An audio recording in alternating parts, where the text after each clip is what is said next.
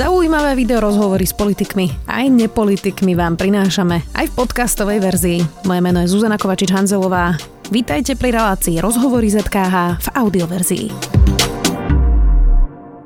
SNS Smer a ľudová strana naše Slovensko schválili tesne pred voľbami 50-dňové moratórium na prieskumy. Už bez tak sme so 14 dňami boli na prvých priečkách v Európskej únii. Teraz sme sa zaradili do top trojky na svete spolu s Kamerunom a Tuniskom. Kritizuje to premiér Pellegrini aj prezidentka Čaputová a je dosť možné, že zákon skončí na ústavnom súde. Viac už so šéfom prieskumnej agentúry Focus Martinom Flosiarikom. Vítajte. Ďakujem vám pekne. Dobrý deň. Pán Slosiarik, tak um, predpokladám, že predchádzali tomu aj nejaké diskusie s politikmi, kým sa toto prijalo, uh, alebo teda tak sa aspoň avizoval aj Andrea Danko, že teda bude ochotný sa stretnúť. Vy ste sa stretli a rozprávali ste sa? Uh, s pánom Dankom? Uh-huh. Nie, nestretli sme sa. Možno ešte začiatkom roka uh, avizoval snahu urobiť teda nejaké opatrenia, ktoré by sa týkali vyššej miery profesionalizácie prieskumov, ale toto samozrejme ako toto opatrenie nie je o profesionalizácii prieskumov, lebo prieskumy sa ako také zakážu vlastne samozrejme pre, pre bežných voličov, pre bežných občanov, nie pre politikov a volebné týmy. Môžeme asi povedať, že vy ste najväčšia a najserióznejšia agentúra na Slovensku, čiže s vami nikto o tom nehovoril z vládnej koalície? Z vládnej koalície nie. Nikto, nikto so mnou o, o tomto nehovoril. Jednoducho, mm, my sme sa ako Slovenská asociácia výskumných agentúr snažili aspoň v nejakom stanovisku deklarovať teda nesúhlas s takýmto postupom pridalo sa, alebo myslím možno ešte deň pred nami vlastne publikovalo svoje odborné stanovisko akademická obec, to znamená sociologický ústav, Slovenskej akadémie vied, ale pokiaľ ide o, o, o nejaké rozhovory, tak uh, tieto neprebehli. Konec koncov vlastne ten zámer, ktorý na začiatku bol, a do ktorého jednoducho uh, mal byť vtiahnutý, vtiahnutý aj štatistický úrad z hľadiska vlastne kontroly, nazvem to nejaké metodológie, uh, tak ten sa vôbec vlastne neuskutočnil. Ten ani nie je predmetom úpravy. Predmetom úpravy je vlastne jedno jediné číslo v tom, v tom zákone. A teda zákaz a na 50 dní. Áno, zákaz a na 50 dní. Um, Pýtam sa aj preto, uh, že vlastne tá pôvodná debata bola o tom, že sa objavujú rôzne obskúrne prieskumy pred voľbami. Mm-hmm. To sa naozaj deje aj pred komunálnymi, aj pred parlamentnými, aj pred prezidentskými. Väčšinou to je nejaká agentúra, ja neviem, Phoenix, ktorú, o ktorej doteraz nikto nepočul a zrazu zverejní uh, dáta, ktoré sú úplne iné ako ostatných serióznych agentúr. Nie je ale paradoxné, že, že práve tieto obskúrne prieskumy používajú politici, ktorí akurát v tom prieskume výjdu správne a tí teraz zakazujú vlastne prieskumy úplne plošne?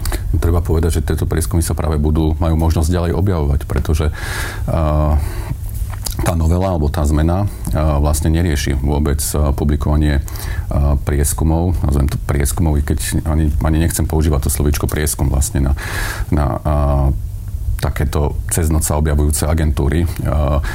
Ale v tomto, v tomto prípade jednoducho ten priestor internetu a sociálnych sietí e, nebude postihnutý takýmto opatrením. Postihnuté v podstate budú profesionálne agentúry, ktoré sa venujú výskumu verejnej mienky desiatky rokov, ktoré jednoducho deklarujú tú svoju metodológiu, uvádzajú v tlačových správach, kedy to robili, na akej vzorke, akým spôsobom vybrali.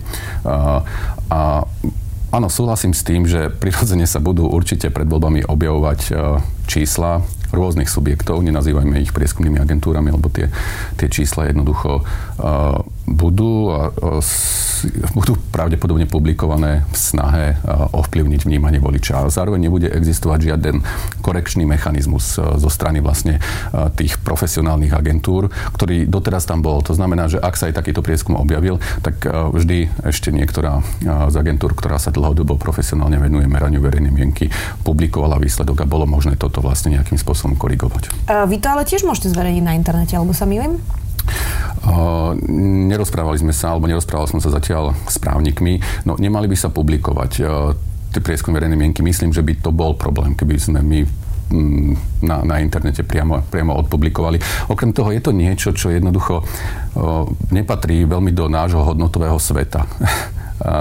lebo to je vlastne oplácanie vecí rovnakou mincov. Hľadanie vlastne nejakej skulinky v paragrafe, ktorú by sme mohli využiť. A to jednoducho podľa mňa nie je správna, správna cesta. Aj to je vlastne naska- naskočenie do, do vlaku, ktorý tu, tu rozbehli spomínané, spomínané strany. Prezidentka ešte síce nepovedala, či zákon podpíše, ale už povedala, že sa jej teda zdá značne protiústavný. Vy si to myslíte tiež, že je ten zákon protiústavný, že ľudia nebudú mať vlastne informácie a nebudú môcť sa kvalifikovane rozhodnúť, komu vlastne hodiť ten hlas na konci dňa? Môj uh, amatérsky pohľad uh, v tejto, v tejto veci, áno, myslím si, že je protiústavný pretože oberá vlastne voliča o jeden typ informácie. V podstate robí voliča slepým, tak povediac, a zároveň vlastne zavádza takú informačnú nerovnováhu. Na, na jednej strane medzi bežného občana a na druhej strane práve medzi politikov alebo politické strany a volebné týmy, ktoré prirodzene si tie prieskumy budú robiť, budú si ich objednávať a, a, a budú ich využívať v podstate na korigovanie alebo nastavovanie svojich volebných kampaní. A to je vlastne na to, to cestné, hej, že volebná kampaň v podstate beží, uh, dejú sa rozhodujúce veci, pred tými voľbami a neexistuje vlastne legálny nástroj, ktorý by meral čo sa vlastne v tej verejnej mienke deje. Ja si pamätám, to boli vlastne nedávne voľby na primátora Bratislavy, tam boli veľmi tesné tie výsledky vlastne medzi prvými štyrmi uh-huh. a Václav Mika zrejme mal prieskum a večer pred moratórium si ešte narýchlo zvolal tlačovku a práve urobil ešte taký ten krok, kde vlastne vyzval, už teraz neviem presne spomenúť koho, aby sa vzdal jeho prospech, pána Mrvu, aby sa vzdal jeho prospech.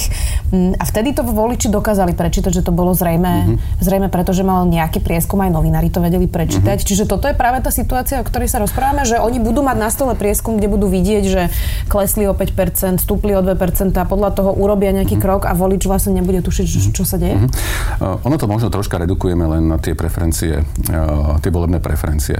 Ale pri tých prieskumoch uh, počas tej kampane nejde vlastne len o číslo tej, preferen- tej preferencie, ale ide o množstvo iných vecí, testovanie vlastne nejakých komunikačných ciest, konceptov. To znamená, že akým spôsobom sa tomu voličovi pri, prihovoriť, aká téma by mohla ešte zabrať, aké riešenia a podobne. Čiže tu naozaj nejde len o tie preferencie samotné, ale aj o to, že akým, a, a, ako, ako smerovať vlastne tú, tú kampaň. Hej.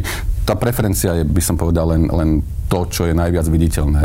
Ten povestný, povestný ľadovec, kúsok ľadovca vlastne nad, nad tou morskou hladinou. Ale okrem toho jednoducho aj tie dotazníky a prieskumy, ak sú komplexné, obsahujú desiatky otázok, na základe ktorých sa vlastne tvoria tie volebné kampane alebo rozhodnutie vlastne v tých volebných kampaní. Ale Viem, že aj pre médiá a pre voličov je vo väčšine prípadov vlastne zaujímavé práve to, ako sa tie preferencie vyvíjajú, lebo to bude vlastne ten konečný výsledok tých volieb a všetci chceme vedieť, alebo sme v takom očakávaní, že čo bude po tej sobote, čo bude po tom 29. februári, akým spôsobom sa to môže, môže vyskladať. Uh-huh. Uh, navyše teda veľká časť, väčši, veľká, veľká časť voličov sa rozhoduje vlastne posledné dni pred voľbami? Uh, áno, podľa povedzme toho nášho posledného volebného prieskumu, tzv. exit polu. V roku 2016 tretina ľudí deklarovala, že sa rozhodovala vlastne v tých posledných dňoch. Samozrejme je to nejaká, nazvem to, e, deklarácia toho voliča. My nemáme nástroj, ako, ako to odmerať, že skutočne tomu tak bolo, ale minimálne tí ľudia hovoria o sebe, že naozaj ten posledný týždeň je veľmi dôležitý pre nemalú časť populácie. Tu nemyslím si, že e, dochádza k takému rozhodnutiu, že e, či budem voliť súčasnú opozičnú demokratickú stranu alebo povedzme stranu súčasnej vládnej koalície, ale skôr vlastne presne to rozhodnutie, eh, ku ktorej strane napríklad v rámci toho demokratického opozičného tábora sa pripojím. Eh, respektíve eh, tie prieskumy prirodzene sú dôležité aj z hľadiska takých tých volebných stratégií časti voličov, určite nie všetkých, napríklad rok 2016. Určite časť nárastu SAS alebo Olana išlo aj na vrúb takej tej taktickej voľby voliča. To znamená, že išli vlastne zachraňovať. Sám poznám množstvo takýchto prípadov, kedy jednoducho si povedali, že ideme zachraňovať SAS, Olano jednoducho e, a dali, rozdeli dokonca rodiny, ktoré rozdeľovali svoje vlasy tak medzi SAS alebo, alebo Olano. A to práve preto, že tie prieskumy jednoducho ukazovali, že tie strany sa hýbu relatívne blízko k tej hranici, hranici zvoliteľnosti. Nebolo to samozrejme len o tom. Určite na páde, povedzme, preferencií siete má uh, svoj, svoj podiel aj to, ako sieť viedla tú, tú svoju kampaň. Ale toto je jedna zo stratégií, ktorá, ktorá prebieha. Iná stratégia, ktorá je taktiež, povedzme, v literatúre popísaná, uh, ale ku ktorej musím povedať, ak až, ak tak, až tak často nedošlo zatiaľ na Slovensku. A to je, že uh, víťaz tých volebných preferencií má väčšinou tendenciu ako keby na seba nabalovať ďalšie hlasy voličov. Pretože je to chceme ísť istá chceme ísť, voľba. Áno, je to istá voľba, chceme byť víťazmi jednoducho. Hej. Čiže ideme, ideme, ideme za víťazom.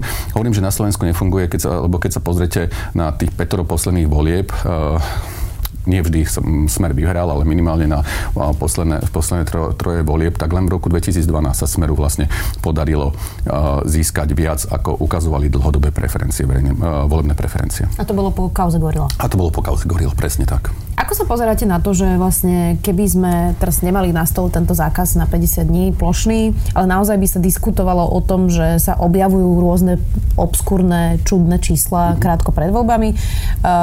Ako k tomu pristúpiť tak, aby to bola, eh, aby to bola dobrá novela? Keby sa vrátil do hry štatistický úrad, ktorý by robil napríklad teda sám prieskumy, to by ste vítali? Ja s nemám problém s konkurenciou. Určite žiadny problém s konkurenciou. Štatistický úrad tu bol. Eh, tam bol problém s tým, že či teda sa dá nejakým spôsobom eliminovať politický vplyv na, na štátnu inštitúciu. To je základná otázka, alebo ako nastaviť procesy, aby jednoducho tam ten politický vplyv, vplyv nebol. Pokiaľ ide o konkurenciu, pre mňa, pre mňa je vítaná. Dokonca som vždy rád, keď aj my máme takéto zrkadlo z hľadiska a dokonca keď sa využívajú, využíva viacero metodík. Aj dnes, povedzme, dve uh, spoločnosti, ktoré najčastejšie publikujú výskum verejnej mienky, Focus a ako používajú troška odlišné metodiky. A vidíme, že tie metodiky majú medzi sebou aj určité rozdiely. Mám na mysli, my väčšinou robíme tie prieskumy osobným dopytovaním, ale teda aj telefonickým, ale väčšinou osobným a agentúra ako to robí telefonicky. Ale obe povedzme ukazujú, že existujú isté trendy uh, v, v, tých, v tých preferenciách, ale zároveň to samozrejme treba, treba vedieť čítať. Ale vrátim sa ešte k jednej veci, že tých, tých uh, doterajších 14 dní, ktoré, 14 dní, áno, ktoré, ktoré, ktoré boli. Uh, ja som si vlastne sám na sebe uvedomil, že uh, ako ma uspokojilo vlastne to, že to je len 14 dní. A že mm, myslím, že vo všeobecnosti nie len vlastne nás výskumná agentúry, akademickú, vôbec možno aj novinársku, mm, istým spôsobom ako keby sme to prijali a voči tomu sme sa nebudili. A tu vlastne zrazu sa prekročila nejaká psychologická hranica, nazvem to, počtu takýchto dní, 50. A to vlastne v nás vyvolalo tú, tú, tú nespokojnosť, to odmietanie. Ale vlastne to 14-dňové moratórium je rovnako nezmyselné ako to 50-dňové moratórium z tohto hľadiska, pretože uh, podľa môjho názoru, čo by bolo správne, ak by, bol, ak by moratórium na prieskumy trvalo tak dlho, ako je moratórium na volebnú kampaň. To je z môjho hľadiska 20-48 hodín, mm. myslím. Čiže to je, to je z môjho hľadiska najlepšie riešenie, pretože ak beží volebná kampaň, je potrebné, jednoducho potrebné. Je, je, je dobré, alebo predčas voličov je, je, môže byť dobré, alebo môžu tie informácie použiť, aby jednoducho bol, bola, bola nejaká spätná väzba toho, čo sa vlastne v tej, v tej verejnej mienke deje. Tak sú štáty v Európskej únii, ktoré vlastne mali moratória a nakoniec ich na ústavný súd zrušil, čiže uvidíme, ako ústavný súd sa vysporiada v prípade, že to mhm. poslanci podajú na, na ústavný súd.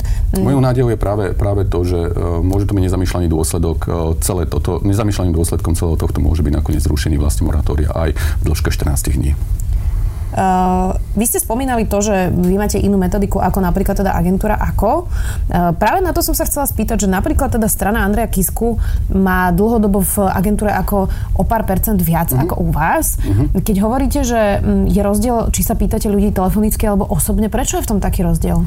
Uh, môže to byť samozrejme... Niekto vám v telefóne hovorí nepravdu? Alebo Nie, aký nemyslím, je ten... si, nemyslím, nemyslím si, že nepravdu. Poprvé, uh, pri osobnom dopytovaní uh, respondent vidí názvy strán, otáča sa obrazovka monitora, alebo teda tabletu, alebo mm, notebooku na, na človeka a vidí vlastne to, tie, tie strany aj napísané. E, čiže má tam vlastne ten, ten očný kontakt.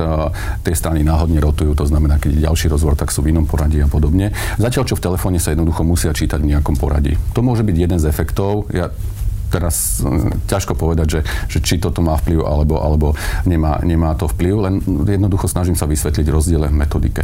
Taktiež jednoducho v telefonickom prieskume možno nemusíte zachytiť, e, a tak sa nám to, tak sa nám to javí, e, čas takých tých nazvem to konzervatívnejších voličov aj v zmysle používania povedzme, a dôvery v moderné informačné technológie. Napríklad sme to videli pri voľbách v roku v pri prezidentských voľbách, kde Štefan Harabín, keď sme si porovnávali metodológie, mal v, pri osobnom dopytovaní podstatne lepšie výsledky skóre v populácii 60+, plus, než tomu bolo v telefonickom dopytovaní. Na druhej strane samozrejme my v tom našom osobnom dopytovaní môžeme práve vlastne mať, tak povediac, aj napriek tomu, že, sám, že sú nastavené tie kvóty, že na pohľavy, že 50 na 50, nábek, že ja neviem, ľudí vo veku 60 plus tam musí byť 30%, tak napriek tomu jednoducho tí 60 plus napríklad v telefóne môžu byť viac, nazvem to, komunikačne zdatnejší než tí v tom našom osobnom dopytovaní. Jednoducho v tom telefóne čas tých ľudí nemusí dôverovať práve vlastne tomu anonimnému prostrediu. Aj, aj keď by sa to možno zdalo paradoxne, že vlastne máte niekoho, koho nevidíte, tak by ste nemali mať problém vlastne s vyjadrením svojho mm. názoru a môže to byť presne naopak, že ak nemáte ten očný kontakt, tak nechcete zdieľať istú, istú mieru, mieru informácie. To znamená naozaj, e, dostávame sa trošku už do takých metodologických záležitostí, preto vždy e, hovoríme, dôležité sledovať aj trendy vlastne jednotlivých agentúr a ten trend, pokiaľ ide o stranu za ľudí v oboch tých agentúrach, je vlastne rastúci. Áno, ja viem, že by sme všetci chceli vedieť, či je to Eh, či je to 11 alebo 9. Eh, tak máme Andrej Kiska, my to. Alebo, alebo či, či, áno, či PS spolu pre, preskočili, alebo, alebo, alebo nie. Eh, tie metodiky, ako hovorím dnes, poskytujú v prípade tejto strany rozdielne, rozdielne výsledky. Rozumiem. Teraz prejdeme na chvíľu práve k tomu, že aké sú teda tie trendy. Andreja Kisku sme už e, rozobrali. Častá otázka býva ale to, mm, aj keď ja čítam, že ako reagujú ľudia na naše články a podobne v diskusiách, že Smer si stále drží veľmi slušný výsledok. Vyzerá, že vyhrajú voľby a to napriek tomu, že ide teraz kauza za kauzou, ktorá sa primárne dotýka práve členov strany Smer. Teraz posledný Martin Glováč, predtým aj ďalší.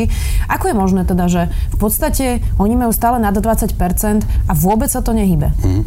Alebo majú teda zo započítaní štatistickej chyby povedzme okolo nejakých 20%. Uh, je, je to naozaj zaujímavé. Môže to vypovedať o dvoch veciach z môjho, podľa, podľa môjho názoru. Teda. Tá prvá je to, že voliči Smeru dnes nevidia vlastne na tom politickom trhu nejakú, nejakú alternatívu. Pre nich je ten smer, akýkoľvek je aj s tými kauzami, vždy predvídateľnejší ako nejaká iná možnosť. A preto vlastne ako keby pri ňom zostávajú. Ale druhá e, možnosť je tá, že smer naozaj urobil veľmi dobré rozhodnutie s voleným lídrom, e, s Pelegrinim. Pellegrini sa dokáže vlastne ako keby dištancovať od viacerých týchto kauz a podľa môjho názoru dokáže vlastne udržiavať tú relatívne vysokú dôveru aj v smer. A, a viaže vlastne dnes výrazne, uh, už vlastne do istej miery už preško, preskočil Fica uh, aj, aj v tom, v tom elektoráte Smeru a z tohto hľadiska ako keby stabilizoval tie, tie preferencie. Na druhej strane, ale to je čisto moja pocitová záležitosť, poviem to takýmto spôsobom. Ja si myslím, že čas voličov Smeru bude takto. Ten pohár sa jednoducho postupne plní a, a on môže jednoducho pretiec pred tými voľbami. A to konečné, a to pretečenie naozaj môže byť až počas toho moratória.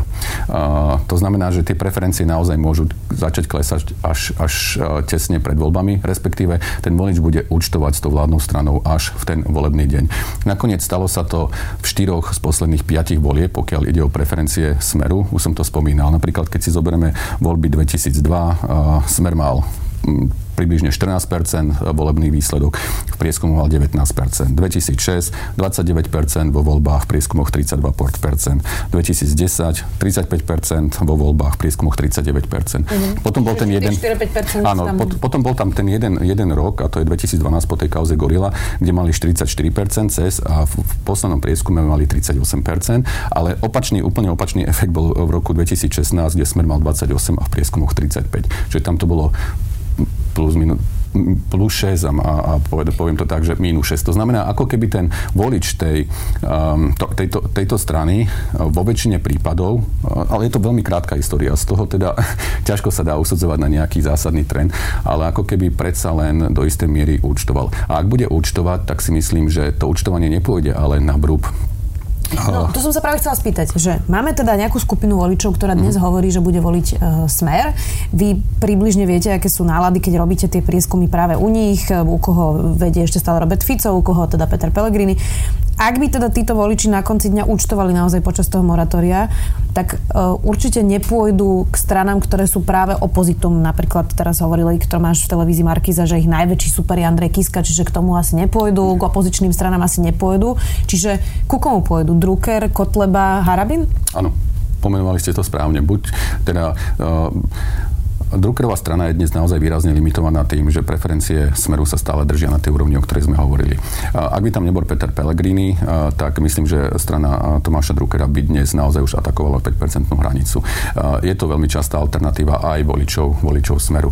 Ale áno, tie strany, ktoré dnes pomenujeme ako antisystémové, to znamená vlast, respektíve ľudová strana naše Slovensko, tak podľa mňa to sú strany, ktoré naozaj môžu kapitalizovať z poklesu, z poklesu preferencií smeru. Lebo ten volič jednoducho bude, bude nahnevaný, bude nahnevaný na kauzy, ktorým je každodenne dnes vlastne atakovaný a tým výsledkom bude to, že vlastne dá hlas politikom, ktorí budú kritizovať uh, tú politickú scénu sprava zľava od všadiela, jednoducho, ktoré, ktorým budú slubovať, že, že to tu vymetú a, a ten systém postavia na novo, keď to tak poviem.